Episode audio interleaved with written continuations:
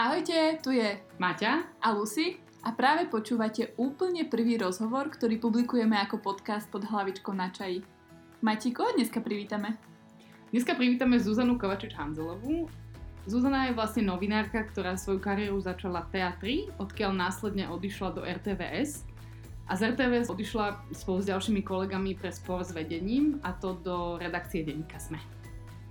Vieme o Zuzane aj to, že sa venuje politike, pokrýva politickú situáciu na Slovensku a zároveň sa venuje problematike Rómov. V roku 2017 dostala ocenenie, ktoré sa volá Roma Spirit a toto ocenenie sa dáva ľuďom, ktorí sa podielajú na zlepšenie situácie Rómov na Slovensku. Mati, povedz nám, na čo sa najviac tešíš? Ja sa veľmi teším na to, ako sa budeme so Zuzanou rozprávať o jej ráznosti a o tom, ako sa vie zastať samej seba. A čo ty, Lucy? Ja sa veľmi teším na čas, v ktorej rozprávala o tom, ako máme čítať súčasné informácie. Rozprávala o tom, aký je rozdiel medzi fake news, ako spoznáte kvalite napísaný článok a ako viac kriticky myslieť nad tým, aké informácie dostávame každý deň. Super, tak poďme na to. Zuzka, tak veľmi pekne ďakujem, že si prišla na náš podcast na čaji. Nemáš za čo. Ďakujem veľmi pekne za pozvanie. Super, tak možno začneme tak zľahka. Pamätáš si, čím si chcela byť, keď si bola malá? Pamätám si, že som vždy chcela byť novinárka, je to také trapné. Nemám nič také, že kozmonaut, alebo čo Ako si si predstavovala práca, prácu novinára, keď si bola malá? No to si nepamätám. To si nepamätám, ale viem, že vlastne som pozerala s otcom politické debaty každú nedelu a, a že to bola robota, ktorú by som chcela robiť. Ako veľká slaž malá si bola, keď si pozerala politické diskusie? Že to už si bola tínedžerka? Nie, fakt... menšia. Uh, vlastne ja si pamätám veľmi intenzívne odchod Vladimíra Mečiara a to bolo v 98. a to som mala 10. Ako by si popísala, že sa líši realita, teraz naozaj si novinárka, versus to, čo si mala možno v hlave, keď si bola mladšia, keď si videla, ako, ako robia ľudia novinárčenie? Tak to, čo sme videli v 90 rokoch, nebola asi ani novinárčina, akože tie rozhovory s Vladimírom Mečerom konkrétne boli propaganda skôr. Uh, ale to som ako dieťa úplne nevnímala. Vnímala som iba emócie mojich rodičov. To bolo hlavné, čo som ja v tom ako keby vnímala. A bolo to pre mňa veľmi vzrušujúce, lebo vlastne som bola z rodiny, kde môj otec je zo šiestich súrodencov a každá rodinná oslava Hanzelovcov sa v 90 rokoch končila tým, že sa rozdelili na dva tábory a vrieskali na seba a jedni volili Mečera a jedni boli proti Mečerovi. A toto celkom dobre vystihuje tu vlastne, že aj Marian Leško veľmi rád rozpráva takú historku, že raz išiel v autobuse a na tom ilustruje presne tú polarizáciu vtedy, vtedy spoločnosti, že, že dvaja nastúpili dvaja kamoši a že začali sa baviť o politike a že o dve zastávky bol rozdelený autobus a tiež na seba kričali. Tak takto to u nás vyzeralo na tých nedelných oslovách, čiže mne to v tom detstve prišlo vždy veľmi uh, že je to veľmi, že keď sa kvôli tomuto tak hádajú ľudia, tak to musí byť niečo dôležité a vážne a vzrušujúce. Čiže asi takto som to vnímala. A ako je to v realite? No pre mňa je to stále dôležité, vážne a vzrušujúce. Čiže v podstate táto emocia mi zostala. Hej, lebo mňa baví politika. Nie každého baví, ale pre mňa je politika vzrušujúca.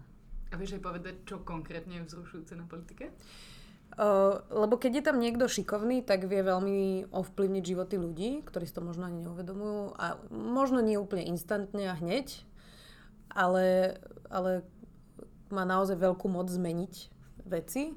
Um, zároveň vy ste pri tom, keď sa tie veci menia, buď k horšiemu alebo k lepšiemu. A čo je na práci novinára a novinárky teda ešte vzrušujúce je to, že vlastne stále robíte ako keby iné témy. Čo znamená, že keď si si vyberala čo študovať, tak to bolo pravdepodobne ľahká voľba? Študovala si žurnalistiku? Študovala som žurnalistiku, urobila som si bakalára a potom magistra som už nedoštudovala. Mm, lebo to je, ak teda niekto počúva, kto by chcel ísť na Slovensku študovať žurnalistiku, tak mu to naozaj neodporúčam, lebo to je... Budú sa na mňa hnevať tí učitelia, aj viem, že sa na mňa hnevajú, ale je, bola to jedna z najzbytočnejších vecí, ktorú som absolvovala v svojom živote, bohužiaľ. Myslím si, že e, z toho, čo počúvam od ľudí, ktorí chodili do Brna, tak tam je to výrazne, výrazne lepšie, v Prahe takisto. Ale teda na Slovensku, myslím si, že s výnimkou Katolíckej univerzity v Ružomberku, kde aspoň sledujem, že tí ľudia s nami chodia na nejaké diskusie a aj sa veľmi pýtajú tí študenti. Ja viem, že tam majú aj nejaké také, že štúdia, kde si niečo robia tak ja som teda chodila do Nitry a potom som prestúpila do Bratislavy. No, ja som teda nie, nie veľmi študijný typ, ale, ale bolo to veľmi veľké trápenie. A ja som vlastne celú školu robila a to je to, čo, kde som sa všetko naučila v podstate, čiže v praxi. A je to smutné, lebo som si istá, že keby to štúdium bolo lepšie, tak určite sa tam niečo naučíme.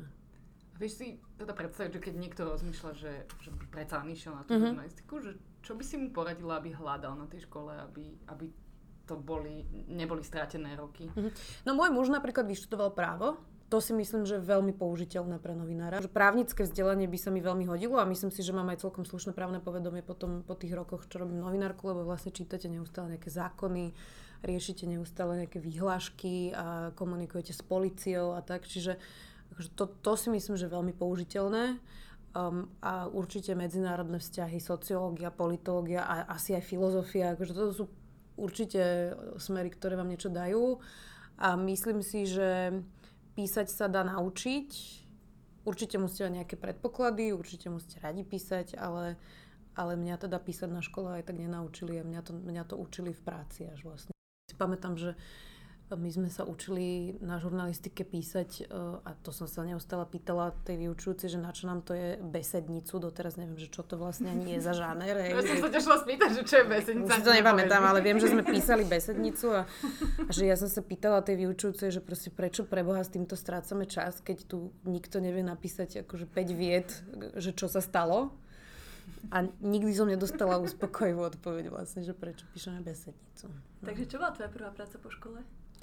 No ja som uh, robila úplne, že od začiatku školy, čiže ja som nemala tak, po škole, ale že počas školy ja som začala robiť v regionálnom rádiu v Nitre. Tam som robila takú tú klasickú speakerku, že počúvate rannú show a teraz ide ja neviem, Bruno Mars. A, akože aj to treba vedieť robiť samozrejme, ale že to, to nebola novinárska robota vyslovene. No a potom som uh, prišla do TA3, kde som povedala, že by som tam veľmi chcela pracovať. A robila som tam niekoľko mesiacov zadarmo, kým teda si ma akože otestovali kvázi. A potom mi začali taký študentský plat platiť a tam som vlastne robila takú pomocnú sílu reporterskú službu, v ktorej som sa extrémne veľa naučila, lebo to je také, taká akože holka pro všechno som tam bola naozaj, že že tam človek lieta ako špinavá handra až do polnoci. A akože je to hrozne, že špinavá handra, ale, ale sú to oddreté veci, ktoré neskôr v živote zúročíte a Naučila som sa strašne rýchlo pracovať, napríklad veľmi rýchlo viem strihať, dosť rýchlo viem písať a tak, lebo tam keď sa niečo začne mlieť, tak proste tá reportérska služba musí makať. Čiže to bola dosť dobrá škola, no a potom som prestúpila do RTVS a tam som bola vlastne až do nedávna. A teraz som v denníku SME. Čo si myslíš, že ti tá skúsenosť najmä dala do tej ďalšej práce možno? Akože ja mám takú celkom dobrú devízu, že ja veľmi dobre pracujem pod stresom. Tak tam bol ten stres dosť veľký, hlavne časový. A viem, že keď e, niečo sa už potom aj neskôr v mojej kariére, že začalo mlieť, tak to, ako človek vie pracovať pod stresom rýchlo, je niekedy veľmi dôležité v spravodajstve, keď sa niečo teda zomelie. A to je určite to, čo mi dalo teatri, že, to, že tá, tá rýchlosť a, a, a akože základne proste vedieť urobiť niečo úplne, že okamžite hneď. A naučila som sa tam strihať vlastne, lebo ja som tam sedela aj po večeroch do polnoci, lebo však vysielajú teda až do noci a niekto tam sedieť musí, keď sa niečo stalo. A veľa z tých dní sú také, že sa nič nedieje, takže ja som sa vlastne po tých večeroch tam sama učila strihať a Vieš nám opísať viac, ako sa robí taká reportáž? Mm, Určite. No, uh, tak ráno sa stretnú redaktori na porade, výrobnej väčšinou. A každá, každá telka má teda ten čas iný, ale tak je to nejaké 9. do 10. sa tam stretnú a dohodnú sa na tom, že teda aké témy sa budú riešiť, kto ich bude robiť. A potom sa väčšinou rozidú novinári na kávu, Prvá pauza. lebo ráno je ešte také, že kým sa to rozbieha. A potom, eh, ak to je teda televízia, čo bol môj prípad, tak si zoberú, dohodnú si na produkciu kameru a idú s kamerou vyrábať a musíte si dohodnúť vlastne všetkých respondentov, alebo idete na tlačovú konferenciu podľa toho, akú tému teda máte, alebo idete do parlamentu, na vládu. A vlastne, keď máte už nahratý ten materiál, vrátanie všetkých obrázkov alebo takých tých stand-upov, to je, kde ten redaktor stojí a rozpráva vlastne na vás, keď ho vidíte v tej reportáži, tak sa vrátite domov, teda do redakcie väčšinou, neviem, okolo 4. pol 5. 5. napíšete text, o 6. sa chodí väčšinou strihať a o 7. sa vysiela.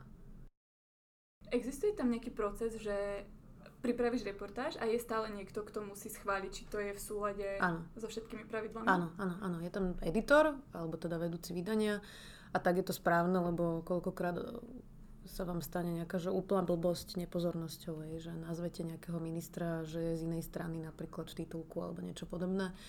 O, tak od tohto až po to, že keď robíte nejaké komplikovanejšie veci, tak sa vám môže stať, že vy v tej téme ste tak hlboko, um, že vy máte pocit, že viete, o čom rozprávate a potom si to príčite niekto a povie, že ja tomu vôbec nerozumiem, že skús to prepísať tak, aby to pochopila aj babička na Lazoch, aj študent v Košiciach a akože aby to bolo zrozumiteľné. Čiže ono to má zmysel a keď je dobrý editor, tak to dáva iba, robí to z toho iba lepšiu reportáž. Sa sa spýtať, že ten editor potom aj pozerá také tie fakty, že či máš všetky fakty dobre, alebo to je potom na tebe? Tak akože primárna zodpovednosť samozrejme na redaktorovi, je, ale ten editor väčšinou uh, už to robí roky a vie ako keby tie veci, vie tie údaje, ale tak akože mne sa napríklad stalo asi len trikrát v živote, že som povedala nejakú že fakticky zlú vec. Hej, že, že to sa stane málo kedy. Viem, že raz som povedala, že, že ústavný súd má niečo už 3 roky na stole a že už pred rokom o tom rozhodli. A neviem, jak sa mi to stalo, ale na druhý deň mi volala hovorkyňa a hovorí, že teda to, to si videla to v monitoringu a že to nie je pravda a sme sa normálne ospravedlnili. Takže to sa stane občas. Ale um, akože väčšinou, väčšinou tie fakty sú alebo mali by byť aj na, na 90% to býva správne a to, čo robí editor je, že vás presne usmerní, čo nie je podstatné, vyhodí, skráti, neviem čo, lebo väčšinou reportéri píšu dlhé reportáže, každý by chcel mať 5 minút, ale môže mať len minútu 50 a tak, čiže Čiže rôzne funkcie má ten editor, ale, ale nemalo by to byť tak, že by akože fakty opravoval v tej reportáži. Z teatry si prešla do RTVS. Uh-huh. Aký je rozdiel medzi prácou v súkromnej versus vo verejnoprávnej televízii? Tak trochu to viem posúdiť, pretože aj môj muž pracuje v súkromnej televízii ja, ja vidím to teraz aj na tom, že robím denníku SME, čo je tiež súkromné médium, že, že nikdy sa neriešila sledovanosť alebo čísla. Ako je jasné, že sa to sledovalo a že je super, keď vás pozerá čo najviac ľudí, ale nebolo to nikdy tak rozoberané, ako je to v súkromných médiách. Čo je samozrejme devíza RTVS, pretože bez ohľadu na to, koľko ľudí vás pozerá, tak máte financovanie od koncesionára. Čiže logicky nepotrebujete sledovať ako keby príjmy z reklamy a takéto veci. Čiže to je ten základný bod, od ktorého sa podľa mňa vlastne všetko odvíja. Že tým pádom môžete riešiť aj témy, pri ktorých dosť možno tí ľudia prepnú. Viem, že nejaký čas niektoré televízie nechceli vysielať napríklad o Romoch iné reportáže ako že kradnú alebo také tie negatívne, lebo tie ostatné ľudia prepínali. Tak toto je niečo, čo RTVS má v zákone, že má vysielať o menšinách aj, aj, aj vyváženie a nielen E, negatívne správy a tak. Čiže v tomto ja vidím základný rozdiel, hlavne v tom náhľade na tie čísla, sledovanosť, um, koľko ľudí kedy preplo, lebo ten, ten people meter vám vlastne veľmi presne že v ktorej sekunde ten človek keby šťukol tým ovládačom. Hej? Že, že tam fakt tá krivka, akože ju vidíte okamžite. Čiže viete presne povedať, že kedy sa to stalo, že odišiel, kedy ho to prestalo baviť a tak. A ono to je dobre sledovať, aj pre verejnoprávnu televíziu určite, lebo aspoň rozumie nejako svojim divákom, ale, ale neriadi sa tým verejnoprávna televízia. Ako to vnímaš, že ako taký laik, mám pocit, že keď sa pozeráš na, na médiá a to ako dneska pripravujú veci, alebo že ako sa volajú tie články a že to je také, že musí to byť senzácia, mm-hmm. musí to byť proste niečo, čo budú ľudia mať radi. Ja radšej ukážem Niky Mináž ako, ja neviem, proste rómskú problematiku. A myslíš si, že to je dobré, alebo že televízia alebo to médium by malo mať aj nejakú takú zodpovednosť, že proste to sú témy, ktoré sú spoločensky dôležité a my ako médium nastavujeme mm. zrkadlo spoločnosti. Alebo tak.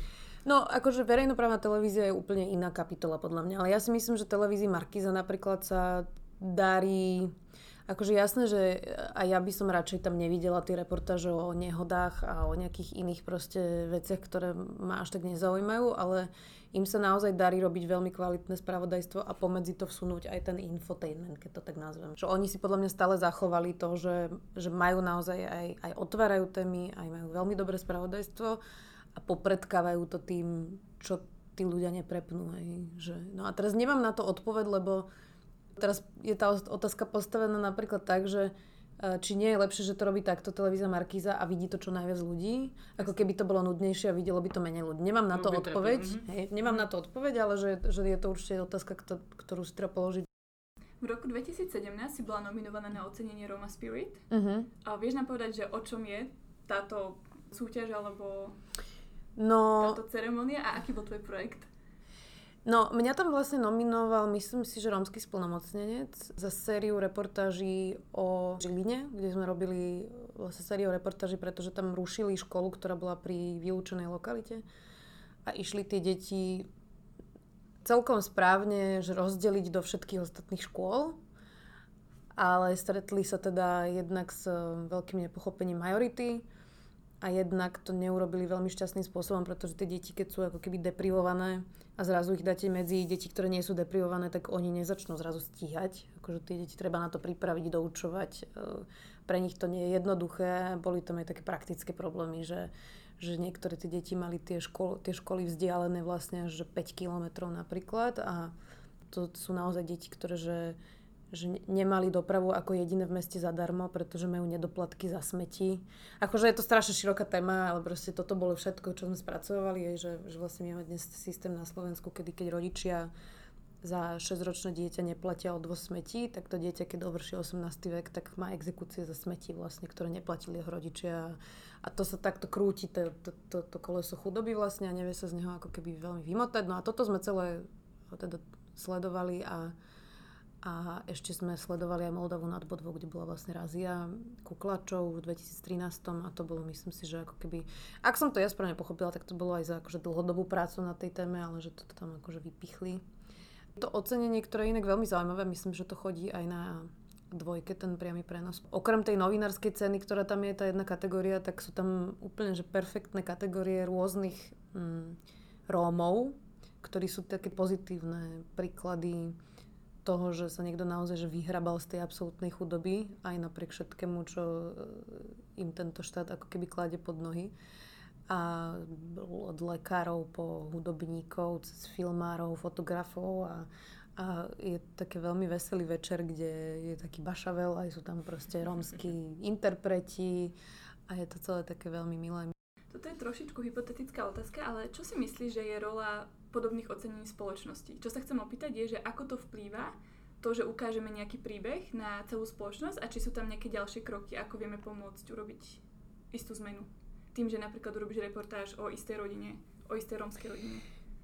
Ja mám t- uh, asi trochu pokrivený pohľad a, a prepadám až do mizery občas, lebo ja robím tie reportáže už roky a nikdy sa nič nezmenilo respektíve málo kedy sa niečo zmenilo, niekedy sa ešte aj zhoršilo. E, stalo sa nám, že sme ako jediní vlastne zdokumentovali kupovanie hlasov v romskej osade a dopadlo to tak, že tých Rómov, ktorí nám o tom povedali, odsudili.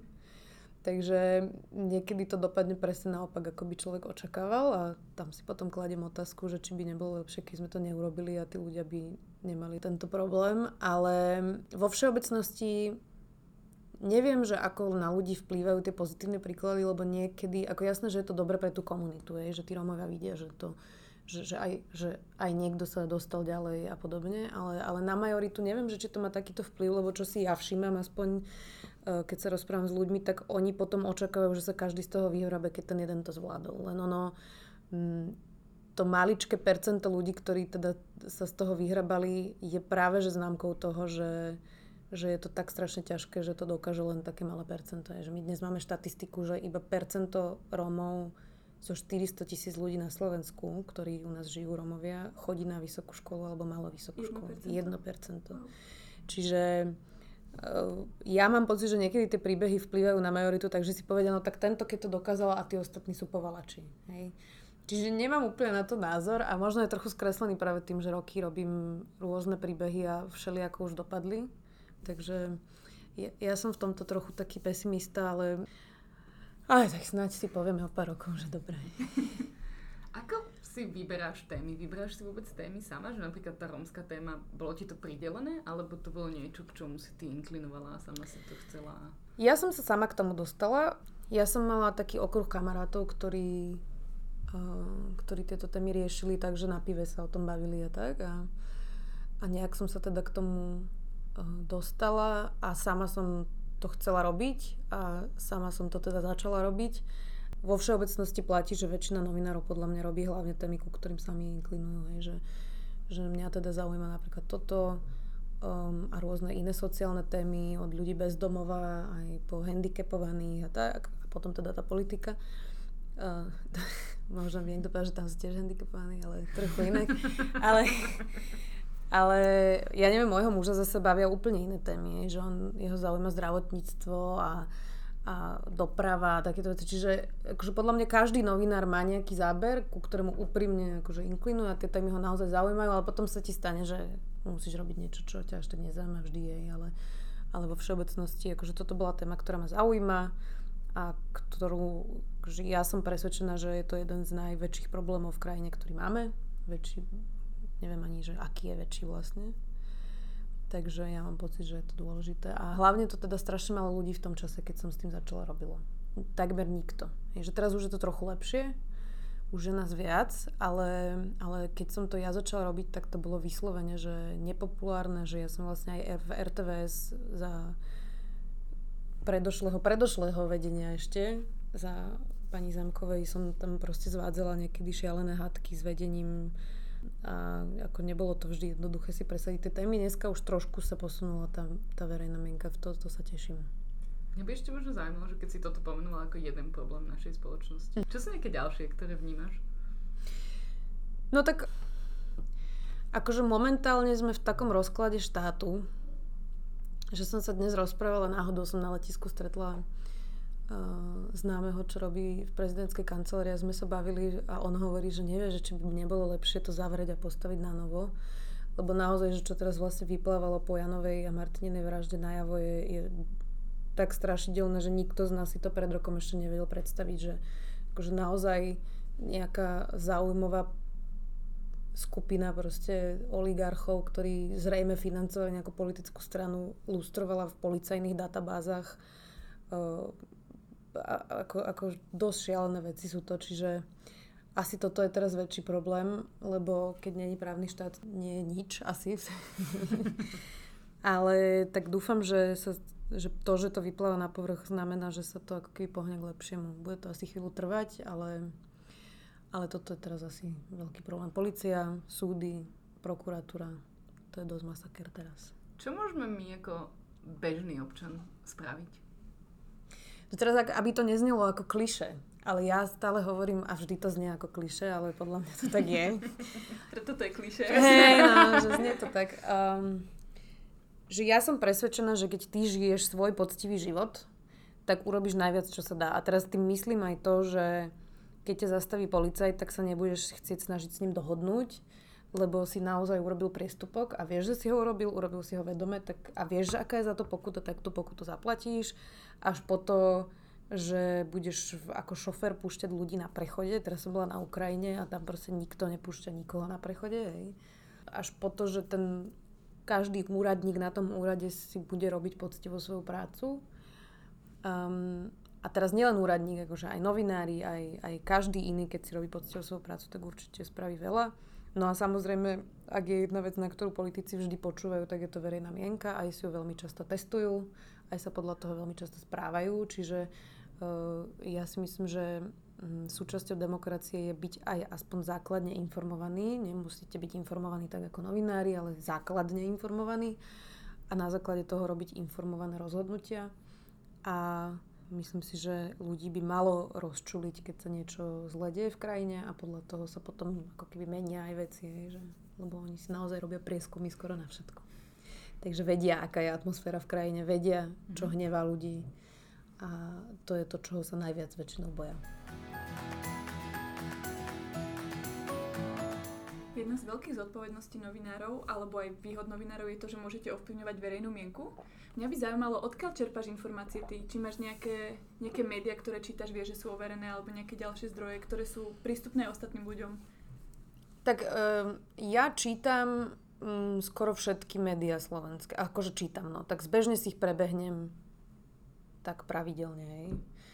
Čítam Český Respekt, toto je naozaj dobrý časopis, týždenník, tam sa držím v obraze o Českej republike.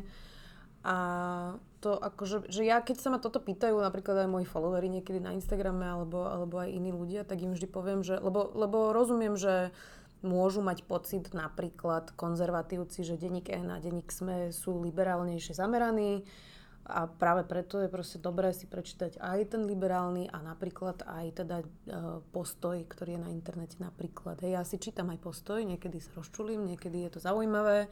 Mm, ako, akože najlepšie, čo môžete urobiť, je, že si prečítate aj to, aj to a na základe toho si urobíte sami svoj názor. Prečo sa pýtam túto otázku je, že potom ako sme, ako prišli do spoločnosti sociálne médiá, čo sa stalo je, že každý človek dostal veľkú, veľkú váhu v tom, že môže vyjadriť svoj názor, mm-hmm. čo viedlo k tomu, že momentálne máme v spoločnosti strašne veľa dezinformácií. Ah. Zaujímal by ma tvoj názor, čo si myslíš, ako môžeme, nechcem to nazvať pomoc, lebo to by nastavilo do roli, že my vieme lepšie, ale mm-hmm. ako môžeme sami sebe pomôcť navigovať sa v, v tomto smere, kde je strašne veľa informácií, rôzni ľudia majú rôzne názory, niektoré názory sú veľmi radik- radikalizované. Mm-hmm. Že ako je vlastne možné viesť otvorený dialog s ľuďmi, ktorí majú úplne iný názor a ako je možné viesť tú konverzáciu, ktorá je založená na základe na faktoch, nie na tom, že niekto niečo povedal. Tak toto by sme dostali možno aj Nobelovú cenu, keď sme zodpovedali teraz. ja a... sa rada pýtam komplikované otázky. Ale môžem vám poradiť, že ako napríklad mm, rozlišovať to, že čo je konšpiračné médium a aspoň to, čo sledujem ja, lebo ja teda ich občas čítam, aby som zostala v obraze, lebo niekedy píšu aj o mne, aj o iných kolegoch, tak aby sme vedeli. Dám vám teda príklad napríklad na sebe, hej, že napríklad hlavné správy niekedy preberajú moje statusy o Romoch, často o Romoch, hej, tak dajme príklad o Romoch. A teraz celý ten článok je v podstate prepísaný môj status, že k čomu som sa vyjadrila, ale na začiatku toho je teda úvod, kde vám povedia, čo si máte myslieť. To je rozdiel medzi nami, hej. A oni tam napíšu. Vyhodená redaktorka z RTV Zuzana Kovačič-Hanzelová už prvá nepravda, ja som nebola vyhodená, ja som odišla. A ešte tuším, že neoliberálne alebo niečo také, hej, že rovno dostaneme nálepku škatulku, ktorá bola v ostrom konflikte s ministrom vnútra pre kontroverznú raziu v rómskej osade v Moldave nad Podvou. Zaujímavé, že to vypichli. Ja neviem, teda, keby ste sa spýtali Roberta Kaliňáka, neviem, či by vám povedal, že sme boli v ostrom konflikte, ako často sme mali nejakú výmenu názorov o tom, ale neviem, či to bol ostrý konflikt, hej. A teraz, že aj je tam napísané, že som slniečkarka, liberálka, neviem čo, neviem čo. A zasa som sa vyjadrila k rómskej problematike. A je tam ten status, ktorý už je korektne prepísaný. Hej? Ale že oni vám na začiatku povedali, že som liberálka, slniečkarka, že ma vyhodili, neviem čo. Je tam proste sedem vecí, ktoré vám povedia, že čo som ja teda zač, aby to bolo jasné. Hej? A toto my nikdy nerobíme. Určite, keď si prečítate um, nejaký článok v serióznom denníku, tak z neho je nejaký výsledok na konci toho článku, hej. Ako, akože niekde sa to musí uzavrieť. Ale nikdy vám nepoviem prívlastok, že ja neviem, populista Robert Fico. Lebo to je moje hodnotenie, že či on je populista alebo nie. Je to proste ex-premiér, je to poslanec, je to predseda Smeru. Toto sú všetko prívlastky, ktoré mu dáme, lebo sú pravdivé. Ale nikdy to nezafarbíme svojim vlastným názorom. A to, čo robia konšpirátori je, že oni ako keby napíšu taký poloseriózny text a popredkávajú to presne takýmto, že vám vlastne povedia, že jak to je. A v tomto ja vidím akože, že hlavný rozdiel a to podľa tohto rozoznáte, že čo s vami ako keby chce ten človek robiť, že to, čo sa my snažíme a určite sa stane, že sa nám to podarí menej a niekedy sa nám to podarí viac, je povedať vám fakty a na konci dňa ste vy, ktorí si o tom poviete, že čo si o tom myslíte. A keď si prečíta článok o končite Wurst e, liberál, tak si povie, že je to v pohode a keď si to prečíta konzervatívec na denníku SME, tak si povie, že to je hrozné zvrátené. Hej? Ale na konci dňa je to na vás. Ale na hlavných správach vám napíšu, že zvrátená končita Wurst. Tam nedá, není tam ako keby priestor na to, že si budete myslieť, čo chcete. Čiže toto je asi návod, že ako rozlišovať konšpiračné médiá. A teraz k tej diskusii. No, uh, ja si myslím, že v reálnom živote, v krčme, v kaviarni alebo na lavičke v MHD, v MHD sa to dá. A môžu sa podľa mňa slušne rozprávať aj, keď máte trpezlivosť, teda musíte mať trpezlivosť, tak sa môžu ľudia rozprávať slušne. Stále viac nadobúdam pocit, že na internete sa to nedá. Um, moja skúsenosť je, že ten level hejtu, ktorý tam je, že jednak nie je skutočná vzorka ako keby spoločnosti, že naozaj je to proste nejaký, nejaká špička ľadovca. Jednak tí ľudia, a som o tom presvedčená, by vám to v živote nepovedali do tváre, to, čo tam píšu. ja už som si vypočula od toho, že by mali utratiť všetky moje ešte nenarodené deti, až po to, že by sme sa nemali rozmnožovať s mojim mužom, cez to, že by ma mal niekto znásilniť, po to, že by ma mal niekto odstreliť. A toto sú veci, ktoré ja som si na tisíc percent istá. A bola taká aj kampaň, tuším, že Roboro zo Celeste Buckingham chodili a klopali na dvere a akože povedz mi to do očí. Ja som si istá, že toto by sa naživo nikdy nestalo. Preto e, trochu som skeptická k diskusiám na Facebooku a myslím si, že určite diskutovať áno, ale radšej naživo, lebo tá anonimita internetu, akože keď sa tomu človeku nemusíte pozerať do očí, je podľa mňa, že veľmi škodlivá. Ako sa dá ako keby vyrovnať s takým hejtom? Ja som mala vždy oky, keď si hovorila tie veci. Akože vyrovnať sa s tým asi úplne nedá, že, že mám ešte také, že horšie dni a lepšie dni, ale akože ono vás to znecitlivie, že mne keď sa to stalo prvýkrát, ja neviem, 5-6 rokov dozadu, tak som bola z toho dosť, e, dosť na nervy. Ale keď sa vám to stane druhý, tretíkrát, štvrtýkrát, tak už vás to tak akože obrní a už to nejako tak vnímate. Ale sú také dni, že, že napríklad keď mám ťažší deň v práci a zrovna dám nejaký status o, o Rómoch, kde je veľa rasizmu alebo niečo iné, a potom si to večer scrollujem, lebo ja to kontrolujem, aby som vymazávala tie vyslovene rasistické veci, je, že však je to moja zodpovednosť, že čo tam vysí, takže raz za deň to vždy ako keby prebehnem. A tá 3 čtvrte hodina, keď to teda prebieham, akože ma dosť vyčerpáva. Tak som sa ešte možno na chvíľku vrátila k tomu kritickému mysleniu, že znova je niečo, čo môžem urobiť ja, aby som si cibrila svoje kritické myslenie, že to nie je niečo, čo dnes v školstve nejako riešime a viac memorujeme knižky a mm-hmm. tak, čo nás asi nenúti kriticky myslieť. A, a potom možno akože rýchlo uveríme nejakým proste rýchlo kvaseným záverom v, v novinách je niečo, čo môžem ja pre seba urobiť, aby som bola kriticky mysliaci občan? No mne sa strašne páči Slovenská debatná asociácia a všade ich propagujem, kde môžem. Aj im posielam peniaze vždy, keď ma niekto naštve v týchto internetových diskusiách. Takže kľudne spropaguje aj toto u nás. Lebo to, čo oni robia, je podľa mňa fascinujúce, že vlastne, e, teda neviem, či každý, kto nás teraz počúva, akože pozná, o čom to je tá debata, ale že vlastne vy máte nejakú tézu, dám úplne jednoduchý príklad, že či je lepší plastový pohár alebo sklenený pohár a bez ohľadu na to, čo si vy myslíte, vám vylosujú, že či ste za alebo proti. A teraz, že keby zamyslieť sa z, z pohľadu, ktorý vôbec nemusí byť ako keby váš, e, váš názor, e, je podľa mňa veľmi podnecujúce. A že napríklad ja preto čítam postoj. A nevravím, že ho, ne, že ho čítam stále s otvorenou myslou, nebudem sa tváriť, že proste som dokonala, nie je to tak. Ale je, je tam množstvo článkov, ktoré sú zaujímavé a na zamyslenie.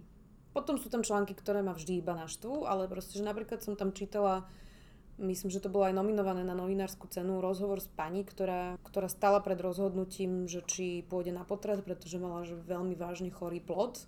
A ona vlastne v tom rozhovore veľmi úprimne popisovala, že jej nikto nepomohol. Ani církev, ani lekári, že vlastne všetci katolíci hovoria, že nechod na potrat donos to dieťa, lebo potrat je vražda, ale že ona bola silno veriaca a naozaj nechcela ísť na potrat, ale že nikto okrem plamienku, ktorý sa stará presne o také, že smrteľne chore deti, jej nepomohol a že fárári jej povedali, že sa budú za ňu modliť a má sa modliť, ale že ako keby tá záchranná sieť neexistuje a že to bolo tak podnetné čítanie pre mňa. Lebo... A to si čítala na postoji. Áno, to bol rozhovor na postoji a bol veľmi dobre urobený. Myslím si, že ho robila Zuzana Hanusová, s ktorou sa nie vo všetkom zhodneme, aj sme mali s jej mužom o tom viacero debát. A toto bolo tak strašne zaujímavé, že bolo to zrkadlo aj pre mňa, aj pre tú církev, aj pre tých veriacich, ktorí sú proti potratom. Ako, akože fakt to bolo super zaujímavé. Že, čiže ja si napríklad udržujem kritické myslenie aj v tom, že sa nesnažím zatvárať sa stále do tej svojej svetonázorovej skupiny, a veľmi rada napríklad diskutujem s konzervatívcami. Takými akože, e, ne, nemyslím teraz Mariana Kufu, ale, ale že mám priateľov, ja, som, ja pochádzam z konzervatívneho prostredia a mám priateľov, ktorí majú konzervatívne názory na množstvo takýchto kultúrno-etických otázok.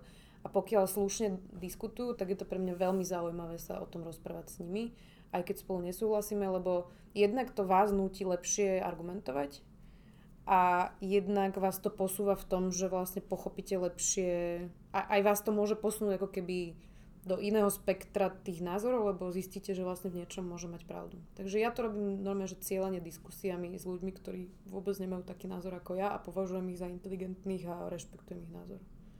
Chcela by som sa vrátiť ešte naspäť RTVS Mhm. a bolo to veľmi medializované o tom, že si odišla z RTVS. Vedela by si nám dať taký rýchlejší príbeh o tom, čo sa vlastne stalo, prečo sa rozhodla odísť, prečo sa pridali kolegovia? Mhm. Rýchlejší, no. To bude Mhm. ťažké, lebo ono to dosť dlho trvalo. Uh, no, my sme pracovali v spravodajstve a trvalo nám to dosť dlho, kým sme sa tam dostali, lebo RTVS bola vždy v zlom stave, kde sme mali najvyššiu dôveryhodnosť, to sa nám podarilo vybudovať z poslednej priečky na prvú, mali sme veľmi dobrú sledovanosť, začalo to konečne mať nejakú úroveň, ľudia začali byť aj celkom že pyšní na to, že pracujú v RTVS a potom sa teda stalo, že v parlamente nezvolili Václava Miku, ale Jaroslava Reznika. My sme si stále hovorili, že však dobre, nevadí, že my si budeme robiť ďalej svoju prácu, teda najlepšie ako vieme, čo tak vlastne aj bolo asi ja neviem, 5 mesiacov. Teda v decembri prišla, prišiel taký zvláštny zákaz, že nemôžem ísť na služobnú cestu do Prahy s veľmi chabým odôvodnením. A to už bol nový šéf-redaktor, ktorý, že aby ľudia rozumeli, že keby my si nemôžeme robiť svoju robotu, ak náš šéf sa za nás nepostaví. A on mi volal teda, že nemôžem ísť na tú služobnú cestu, ktorú mi on schválil, lebo generálny riaditeľ si to neželá. A ja hovorím, že no jak, ale že však to nie je jeho rozhodnutie, akože na to mám, no to sú stanovy RTVS, že generálny riaditeľ o tomto nerozhoduje. A on mi na to hovorí, no vieš, ako to je vyššia bere, že tak proste to je. Potom sme si teda sadli a ja som teda povedala, že ak sa toto stane ešte raz, tak dávam výpoveď a že to je proste nemysliteľné a, a chcela som sa teda stretnúť aj s Jaroslavom Rezníkom a si to nejako vysvetliť, ale sa nám to teda nepodarilo. No a medzi tým boli Vianoce a po Vianociach prišiel Jaroslav Rezník a chcel vyhodiť jednu z kľúčových tvári rozhlasového spravodajstva Olgu Bakovú, čo nás teda dosť znepokojilo a teda boli tam nejaké série interných stretnutí, na ktorých keďže trvali teda jedno konkrétne stretnutie, ktoré trvalo proste že hodiny a dosť to demaskovalo um, zmyšľanie manažmentu, ktoré bolo že veľmi nezlučiteľné s našou prácou od toho, že, že tam padlo, že uh, treba vyvažovať negatívne správy pozitívnymi reportážami o niektorých inštitúciách um, až po rôzne iné veci, tak to vlastne vyústilo do toho, že ten ten šéf-redaktor si povedal, že toto nemá zapotreby a sám vlastne povedal, že končí po tejto porade, kde videl, že teda vlastne celý tým asi 80 ľudí bol proti ním. No a potom prišiel druhý šéf-redaktor, ktorý bol ešte horší, bohužiaľ.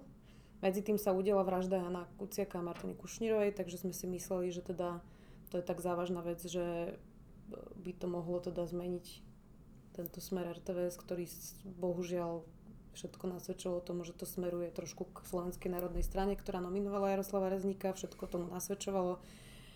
A chodili k nám také informácie, že keďže to spravodajstvo ako keby nevedeli nejako prelomiť, tak prepašovali rôznych nominantov SNS do športových správ a musela ísť redaktorka nahrávať ministerku školstva k nej domov a podobné čudesné veci, ktoré proste sa nemajú prečo diať.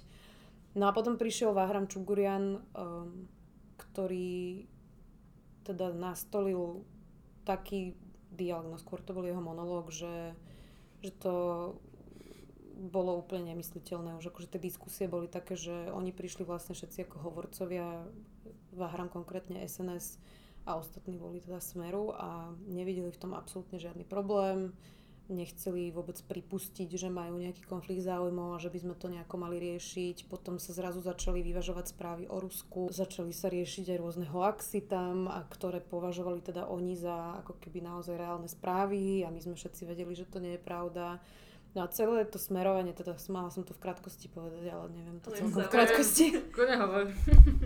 Až teda to vyústilo do toho, že bolo tak obrovské napätie a tak, um, také veľké nepochopenie, že sme napísali otvorený list, kde sme teda spísali naše argumenty a to, že teda je to veľké nepochopenie. Uh, potom sme založili odborovú organizáciu, lebo sme sa pripravovali na to, že nás teda budú chcieť všetkých vyšmariť, čo tak bolo aj správne si mysleli, lebo sa to presne aj stalo. No a keďže tých odborárov nemohli vyšmariť, tak vyšmarili tých externistov, ktorí neboli chránení zákonníkom práce a teda ako odvetu vlastne na tento list, čo ešte aj veľmi hlúpo im priamo pritom povedali pri tej výpovedi, vyhodili štyroch našich kolegov, zo dňa na deň. Takže v piatok povedali, že v pondelok už neprídete. A to boli ľudia, ktorí robili, že aj 7-8 rokov nazad, tak hej, bolo to dosť husté. No a mm, my sme teda ešte počkali na posledné rokovanie s Jaroslavom Reznikom, kde sme si teda porozprávali, čo si o sebe myslíme, asi 2,5 hodiny a, a potom sme dali výpoveď ďalšie 13. Vlastne medzičasom už 30 ľudí odišlo z RTVS, mm, niektorí potichu, niektorí menej potichu, ale E, teda aj takí, ktorí boli presvedčení, že však ešte to skúsia tam, tak už aj takí odišli, lebo je to tam teraz veľmi ťažké.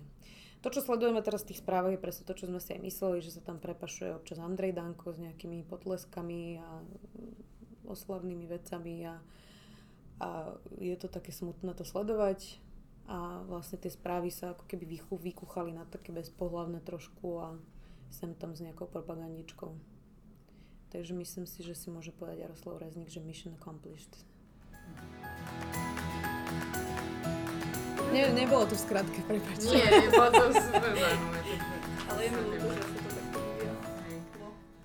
Jedna z vecí, ktoré mňa na tebe asi najviac fascinujú, udivujú, obdivujem ich, je, že mi prídeš taká veľmi rázna a že si tak ako keby vieš zastať tú svoju pozíciu. Že vlastne z tohto príbehu to podľa mňa je vidno, ale keď som pozerala napríklad diskusiu, ktorú som mala s Harabinom, mm-hmm. tak tam si bola akože veľmi, veľmi taká rázna. Um, ako si mys- myslíš si, že to je niečo, čo si mala v sebe, keď akože odmala, alebo je to niečo, čo sa vieme aj my ostatní naučiť?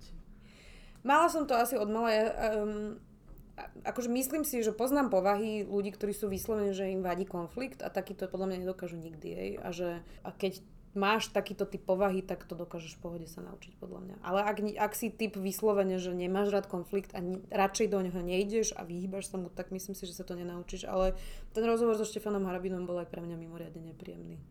Akože ja som vedela, že to bude niečo podobné. Nevedela som, že ktorým smerom. Ten sex v roku 2013 ma prekvapil, že sa ma na to pýtal, lebo to nebolo niečo, čo som si myslela, že ešte niekedy v svojej kariére zažijem, ale tak stalo sa. Ale vedela som, že to bude nepríjemné. Ako sa potom na to pripravuješ, keď vieš, že ideš do rozhovoru, ktorý možno bude potenciálne nepríjemný? Tak ja som sa na Štefana Hrabina pripravovala, ja neviem, či snad 16 alebo 17 hodín, akože dlho. A spočíva to v tom, že si pozeráš ako keby všetky jeho videá, kampane, vystúpenia a všímaš si tu jeho argumentáciu a hľadaš tam v nej tie chyby. Ako keby, hej, že, že on proste nehovoril pravdu vo viacerých veciach a ja som si teda napozerala tie všetky jeho videá z, z tých rôznych stretnutí a vypísala som si vlastne tie quotes, tie jeho citáty a, a potom som to fact checkovala a, a teda ten rozhovor si vlastne rozvrhneš tak, že že si určíš, lebo nedá sa rozobrať všetko, čiže určíš si nejaké oblasti, ktoré s ním chceš prebrať.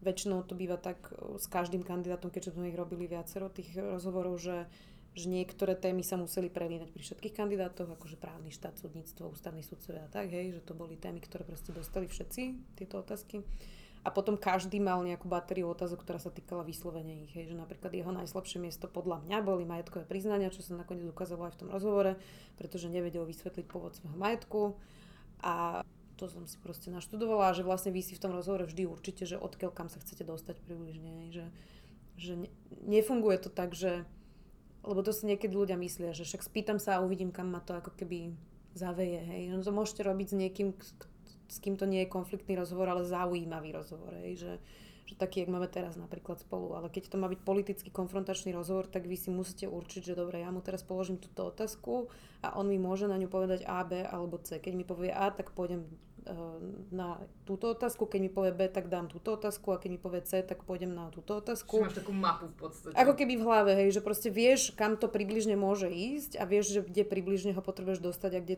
to môže skončiť. A to je to, ako sa robia rozhovory, že ty to máš vlastne ako keby premyslené na tri kroky dopredu a chceš ho do toho dotlačiť. A teraz, že niekedy to býva kto skôr, napríklad s Robertom Kaliňakom to vždy bývalo o toho, že kto dlhšie vydrží ten nátlak, hej? lebo on bol veľmi dobrý v tom, že že on bol schopný 20 krát povedať proste, že, že, že, na ňo, že on mal veľmi vysoko tú laťku toho tlaku, hej, že, že málo kedy ste ho dostali do úzkých. Ale potom sú ľudia, ktorí sú výbušnejší, napríklad aj Štefan Harabin je taký emočnejší a, a, a na ňo môžete menej napríklad tlačiť, lebo proste exploduje akože ľahšie. Čiže rôzne typy politikov vyžadujú rôzny prístup, ale väčšinou to býva akože premyslená sekvencia otázok. Ešte jeden, jeden bod na to, čo povedala Maťa, že keď sa pripravuješ na tieto rozhovory mm. a mhm. máš túto mapu v hlave, ako vyzerajú tvoje poznámky, ak máš nejaké poznámky? No, tie politické rozhovory bývajú, že tie otázky mám normálne, že napísané, tak ako ich chcem, aby išli, ale stáva sa mi, že tým, že neviete úplne zase presne povedať, že čo ten človek povie, samozrejme to sa nedá, tak niekedy sa mi stane, že ten respondent sám začne hovoriť o téme, ktorú som mala nachystanú nakoniec a vtedy si to ako keby prehodím, hej. Ale že tie otázky mám napísané a väčšinou mám napísané tie presné citáty, ktoré budú kľúčové, ktoré treba v tej situácii, ak náhodou začne hovoriť, že toto som ja nikdy nepovedal, tak vy máte ten presný citát a poviete, nie, v marci 2016 ste povedali tam a tam toto a toto. Uh, čiže v tých poznámkach bývajú tieto presné citáty, ktoré budete možno musieť citovať a potom sú tam normálne tie otázky, ktoré ako keby, že máte pripravené a potom ich prípadne akože prehadzujete po, po, počas chodu. Trošku by som teraz chcela malinko zmeniť smer nášho rozhovoru, a, ale predtým si povedala o tom, ešte keď sme sa bavili o RTVS, rozprávala si o tom, že ste budovali dôveru uh-huh. a že ste vlastne vybudovali z, pos, z poslednej priečky, že ste dali RTVS na prvú. Prvú, wow. A, a moja otázka je, že, že ako sa budovala dôvera v tejto inštitúcii, ale zároveň by som to chcela premostiť aj k tomu, že ako si ty, ako mladá žurnalistka, buduješ dôveru a rešpekt. No, uh, na začiatku som s týmto mala veľký problém a ja som to vlastne neskôr potom aj komunikovala a to bol ten sexizmus, že ja vlastne keď som začala robiť politiku a, a začala som robiť s politikmi, tak ja som mala vtedy, ja neviem, 23 rokov a tým, že ma nepoznali, tak si ku mne veľmi veľa dovolili rôzni poslanci a bolo to pomerne nechutné obdobie pre mňa. Mm, akože všeli, čo som si vypočula od všelijakých vekových kategórií, od všelijakých funkcií. A ono to súvisí trochu proste s tou atmosférou v krajine, že je, to normálne ako keby neustále rozprávať ženám, že ako vyzerajú a v čom vyzerajú dobre a čo by im ten muž všetko urobil, keby neviem, čo sa proste stalo a a mne to bolo teda extrémne nepríjemné. Dnes už to nezažívam, lebo dnes už tým, že roky robím s tými politikmi, tak aj oni ma poznajú a dnes si teda viem s nimi urobiť akože oveľa väčší poriadok. A navyše, a to je teda smutné podľa mňa, že keď som začala chodiť s mojim mužom, tak to vždy tieto klebety sa teda šíria aj medzi novinármi aj po parlamente rýchlosťou svetla, takže to sa dosť rýchlo rozšírilo a to napríklad akože výrazne pomohlo v tom sexizme, lebo môj muž je teda novinár, ktorý tiež pracuje s politikmi a jeho sa teda tiež boja. A teda ja už som bola niekoho majetok, tak to trošku sa stoplo. Už chránená. Áno, ne, už som niekomu patrila, tak už to trošku menej bolo mm. tak. No je to smutné, ale je to tak. Ale pamätám si, že raz so mnou môj muž stal uh, vo vestibule parlamentu a a iba sme sa, to, to sme, neviem, či sme vtedy spolu už chodili, alebo či to ešte nikto nevedel a, a že asi štyria poslanci prešli a niečo také povedali, že ako ja vyzerám dneska a neviem čo a že a môj muž mi vtedy hovorí, že a to, to, to, to sa ti deje akože stále. A ja, že hej, no, každý deň. Takže um, toto je, že dôvera politikov je, že dnes si to už nedovolia, ak si to niekto náhodou dovolí, lebo stane sa to občas, tak akože si to vysvetlíme a, ale teraz, keď hovoríme o dôvere voči čitateľom, sledovateľom, e, divákom, tak ja teda sa snažím celkom transparentne komunikovať na sociálnych sieťach. Aj odpisujem ľuďom, aj odpisujem na všetky maily, ktoré mi chodia e, a e, ja preto mám aj pomerne široké základne followerov, lebo sa snažím aktívne na tom ako keby pracovať a komunikovať tam aj témy, ktoré ma zaujímajú, aj to, ako na nich pracujem a myslím si, že to celkom pomáha práve tomu. A myslím si, že by to mali robiť novinári vo všeobecnosti, že keď ako keby viacej odkryjete ten proces toho, ako sa to robí, tak vám viacej budú dôverovať. Lebo viac budú vidieť, že, že ako transparentne vlastne pracujete. Sú, ja neviem, myslím, že New York Times má dokonca, alebo teraz neviem, či New York Times alebo Washington Post majú, že každý deň zápis z editorial meeting ranného na webe proste, že ako sa rozhodujú o témach, prečo si nejakú vybrali, prečo ju spracovajú tak a tak, hej. Čiže to je podľa mňa cesta, ako si budovať dôveru že viac ako keby pustiť tých ľudí do toho, že pozrite sa, ako na tom pracujeme. A zároveň druhá vec je, že priznať si chybu. To je podľa mňa veľmi dôležité, lebo robíme chyby úplne všetci. A ako keby postaviť, nie je to niekedy ľahké, ale že postaviť sa a povedať, že áno, bola to moja chyba, bola to proste hlúposť a opraviť sa je podľa mňa že tiež kľúčové. Akože netvariť sa, že sa to nestalo. Ja by som sa možno ešte chcela dotknúť späť tých ako keby poznámok, ktoré si mala ako žena, že aj možno pod vplyvom mýtu sme videli, že to je proste akože veľká téma mm-hmm. a, a, a vie to dopadnúť aj horšie, ale ako keby, že možno aj my z biznisu máme zo pár takých, e, že mali sme pár stretnutí, kde akože sme počuli nejaké veci a teraz, že čo by si nám možno odporúčila robiť, keď sa v niečom takom ocitneme. Že keď mi muž povie niečo, nejaký môj kolega, alebo ja neviem, na nejakom stretnutí niečo, čo mi nie je príjemné a príde mi, že to je za hranicou a že to by som od neho nechcela počúvať. Čo je dobrá, alebo čo je tvoja reakcia na to? No a toto teraz sa dostávame späť k tomu, že aká si povaha je, že ak chcete toho človeka s tým konfrontovať, ja to teda robím a je to veľmi nepríjemné. Tebe je to nepríjemné. Áno. Mhm. A jemu aj mne lebo vždy to je konflikt. Nikdy sa mi nestalo, alebo teda, aby som nepreháňala, z 95% sa mi nestalo, že by ten človek povedal, že aha, sorry, ja som to tak nemyslel, neuvedomil som si to, mrzí ma to. Vždy sa stane, že a čo robíš? Však to je v pohode, Ka- nikomu inému to nevadí, len tebe. A toto je normálna konverzácia medzi mužom a ženou. Toto non-stop sa mne deje, hej. A teraz, že ja napríklad som trochu zvolnila v tom, že to nehovorím úplne každému, lebo by som to musela robiť 12 krát denne a nechce sa mi 12 krát denne sa, ocitnúť v konflikte s, s ľuďmi, s ktorými pracujem neustále.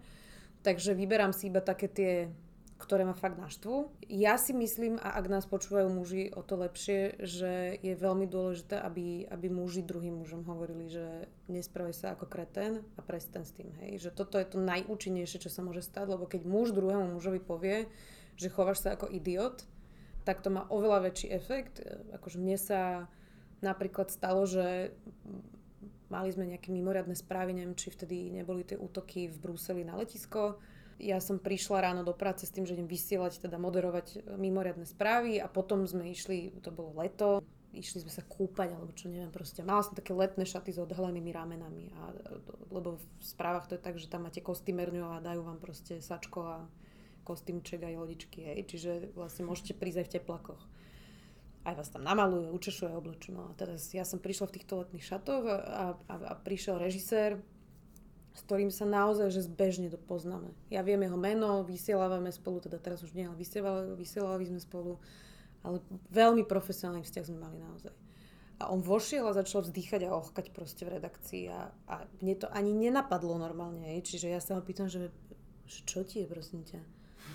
fakt som mala pocit, že sa dusí, alebo že, že, akože naozaj, že mi to nenapadlo, aj. A teraz, že, a on, že fú, že ešte keď si mala Zuzka nižšie tie, tie ramienka na tých šatoch, že tak Nie. už sa neudržím. A mňa to tak rozčulilo, že ja z prvej som mu povedala, že nech to nechá pre seba, že to nikoho nezaujíma a že ma to obťažuje. A on na mňa začal kričať, že nie sme v Amerike a že som proste náci a že jak môžem byť takáto feministka a že toto je normálna interakcia medzi mužom a ženou. A ja som teda začala kričať na ňo naspäť, že čo si to dovoluje a že proste toto je normálna konverzácia a že proste mne je to nepríjemné a teraz, že ono sa to naozaj že stupňovalo, že my sme na seba vrieskali vlastne v tom newsroome a môj mužský kolega to zastavil a povedal mu, že proste už aj keby si myslel, že je to normálna konverzácia, že keď ti tá žena povie, že je to nepríjemné, tak je to nepríjemné a že proste s tým prestaň a bodka. Že to není na diskusiu. A on sklapol a odišiel. Čiže ako keby ja si myslím, že ten mužský element je v tom dôležitý a že proste by sa mali ozývať aj muži a druhým mužom hovoriť, že čo je normálne a čo je normálne. Na Slovensku je to trochu problém, lebo veľa mužov si naozaj myslí, že toto je normálna interakcia, hej, ale že no, nie je. Mala si veľmi, veľmi zaujímavú svadobnú cestu, teda aspoň pre mňa. Mm-hmm. Išla si do Nikaraguji, mm-hmm. kde si robila dobrovoľničku. Áno, mesiac sme tam boli. Čo sa, čo sa tam dialo a možno ešte predtým, že, že ako tento nápad vznikol? Môjho muža brat so ženou, ešte predtým, než sa zobrali, boli 3 mesiace v Nikaragui a takto učili, že deti po, po anglicky. A Mišo tam vtedy bol za nimi, keď mal 18 rokov, to bolo dosť dávno. A nejak sme si povedali, že teda však mohlo by to byť akože súčasť toho, že v rámci svadobnej cesty, že si zoberieme dva mesiace voľna a že by sme niekam išli takto. A ja mám uh, kamaráta, ktorý robí novinára v Nikaragui a nechceli sme ísť na blind, lebo vy vlastne za to dobrovoľníctvo platíte, to je ten systém akože americký, že vlastne pre nich je to trochu záťaž, že tam majú tých turistov, ktorí proste, o ktorých sa treba postarať. Takže aby ich to nestalo viac peniazy, tak vlastne majú to ako súčasť svojho financovania, že tam môžete prísť a zaplatiť si ako keby za to, že tam budete robiť dobrovoľníka. Čiže my sme bývali v lokálnej rodine, kde nám pani Marta aj varila trikrát denne. Mali sme tam jednu izbu bez okien, v takom obrovskom baraku, kde bývala celá jej proste tri generácie jej rodiny a na tej škole sme boli s deckami, ako ťažko povedať, že sme ich niečo naučili. Myslím, že navzájom sme si vymieniali aj kultúrne ako keby veci, aj trochu angličtiny a, a my sme sa tam vlastne ešte učili španielčinu u lokálnych učiteľiek denne 3 hodiny. Čiže Čiže uh, takto to vzniklo a my sme vlastne okrem toho ešte mesiac cestovali, ale mesiac sme strávili tam v Nikarague. Bol to super zážitok, akože ak na to máte peniaze a čas, tak to určite odporúčam, lebo je to úplne iné, ako keď človek cestuje a niekde sa iba ubytuje na 5 dní, lebo vlastne tú komunitu spoznáte, to bolo maličké mestečko a, a žijete tam ako keby ten dedinský život mesiac a bol to úplne, že jedinečná skúsenosť to bolo naozaj, že to veľmi odporúčam.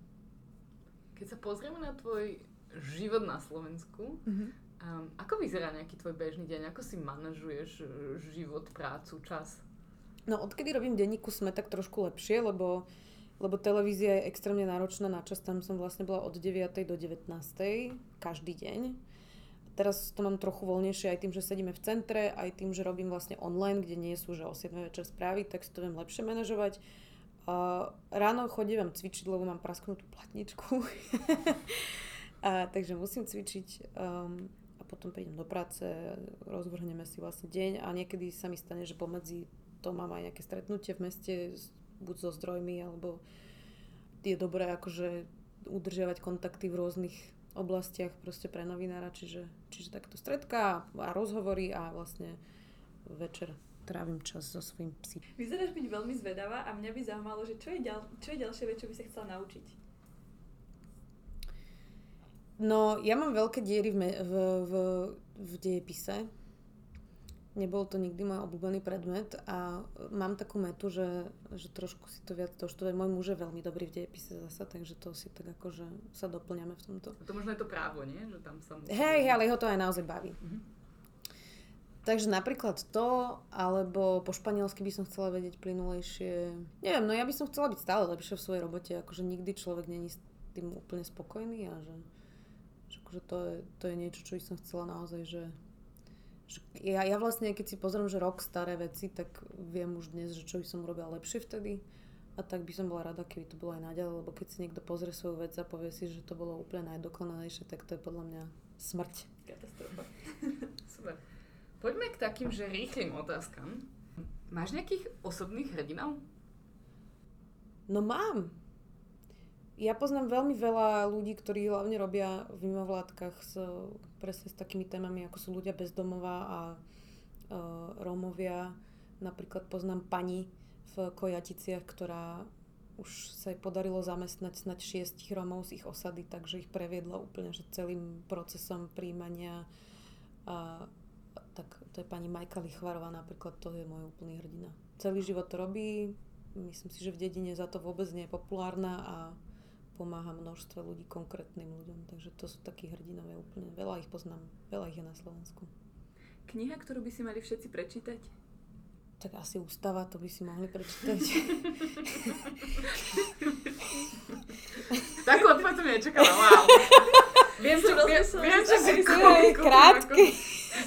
Super. Super. Um, máš nejaké médiá, ktoré sa oplatí čítať? No, ja čítam ten Respekt. To je veľmi obohacujúce čítanie pre mňa. Určite Respekt. Obľúbená myšlienka, podľa ktorej sa snažíš žiť?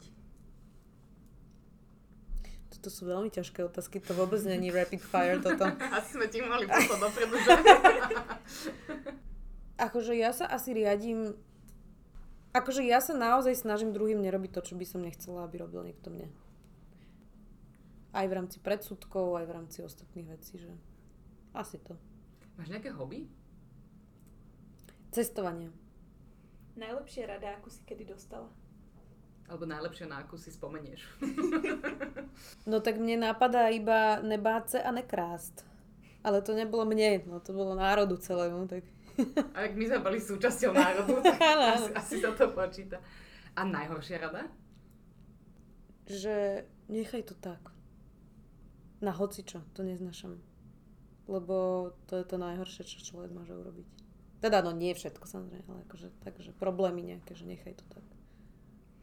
Toto je taká dlhšia otázka, nebudeš taká krátka, ale príklad toho, že nie si dokonalá a prečo sa to pýtame je, že veľakrát máme pocit, že ak niečo robíme, že to musí byť perfektné, že sme perfekcionisti a že pokiaľ to nebude tip-top, tak to nechcem dať ďalej. Ale možno by bolo zaujímavé začať rozprávať aj o tom, že všetky ženy, ktoré robia skvelé veci, nie sú dokonalé. Máš niečo, čo by si chcela zdieľať? Určite mne sa teraz veľmi nedávno stal uh, veľký prúser. Ale teda veľký prúser, no nebol to zase taký strašný prúser, ale bol to prúser, že mm, dostala som asi 4 uh, screenshoty nového času, kde, bol, kde bola téma, že čo vás robí šťastnými a tam rôzne povolania odpovedali, že čo ich robí šťastnými. A bol tam taký školník v Košiciach, ktorý napísal, že jeho rodina, záhradka a jeho deviatačky. A znelo to veľmi chlipne. A ja som to postala na, na Facebook a napísala som, že teda bola, akorát bola debata o sexuálnom obťažovaní a že teda keď už sa bavíme o tom sexuálnom obťažovaní, takže školník teda to nevychytal. A kolegovia z Nového času mi napísali, že proste nejaký ich kolega, ktorý to písal, to tak zle editoval, že to tak vyznelo, ale že on má proste dve cery deviatačky, ten školník naozaj jej. A vyselo to tam asi 20 minút, kým som to stiahla dole a napísala som status, že teda pre tých, čo to čítali, tak sa ospravedlňujem, že pán školník má dve deviatačky a pre tých, čo to nečítali, tak pokračujte ďalej. No, lenže prebrali to samozrejme konšpiračné weby, za tých 20 minút si niekto spravil screenshot a žilo to asi 3 dní životom. Dostala som zatiaľ asi najväčší hate mail, aký som kedy dostala. Ani som na ňo nemohla nič písať, lebo naozaj to bola moja chyba. Naozaj som si zaslúžila, ako nezaslúžila som si úplný hate mail, ale zaslúžila som si proste dostať podržke, hej.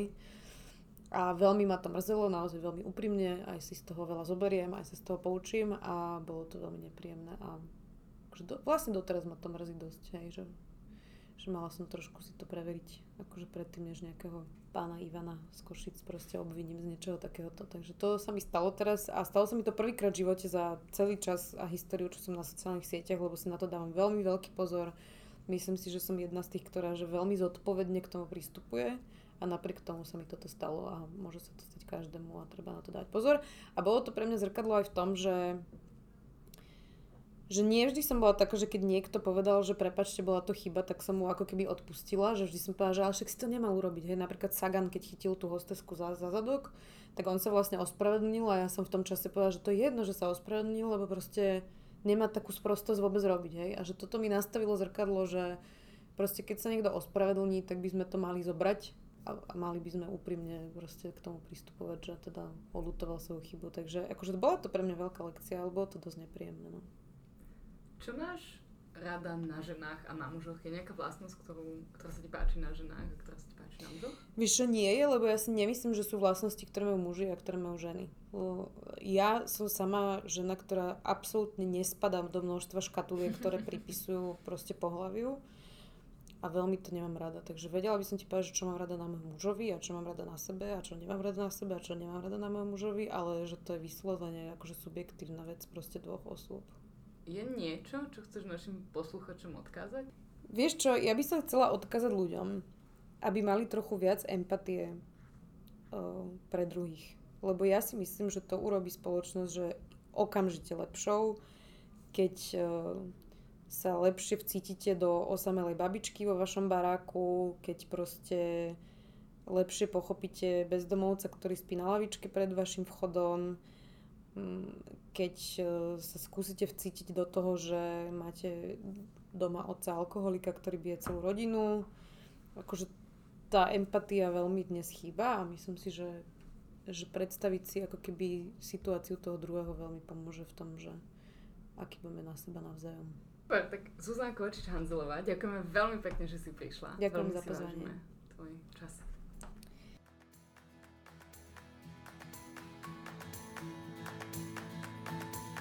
Toto bol prvý podcast zo série Na čaj podcastov a naozaj dúfame, že ste si to užili aspoň tak ako my. Ak sa vám tento podcast páčil a chceli by ste vedieť, kedy bude najbližší, tak nás môžete sledovať na sociálnych médiách, na Facebooku alebo na Instagrame pod Načaji alebo na www.načaji.sk. A ak máte akýkoľvek feedback alebo akékoľvek otázky, tak sa s nami môžete spojiť cez sociálne médiá, kedykoľvek. Ďakujeme HubHubu, že nám umožnil nahrávať podcast v ich priestoroch a tiež ďakujeme Slido, vďaka ktorému táto iniciatíva mohla vzniknúť.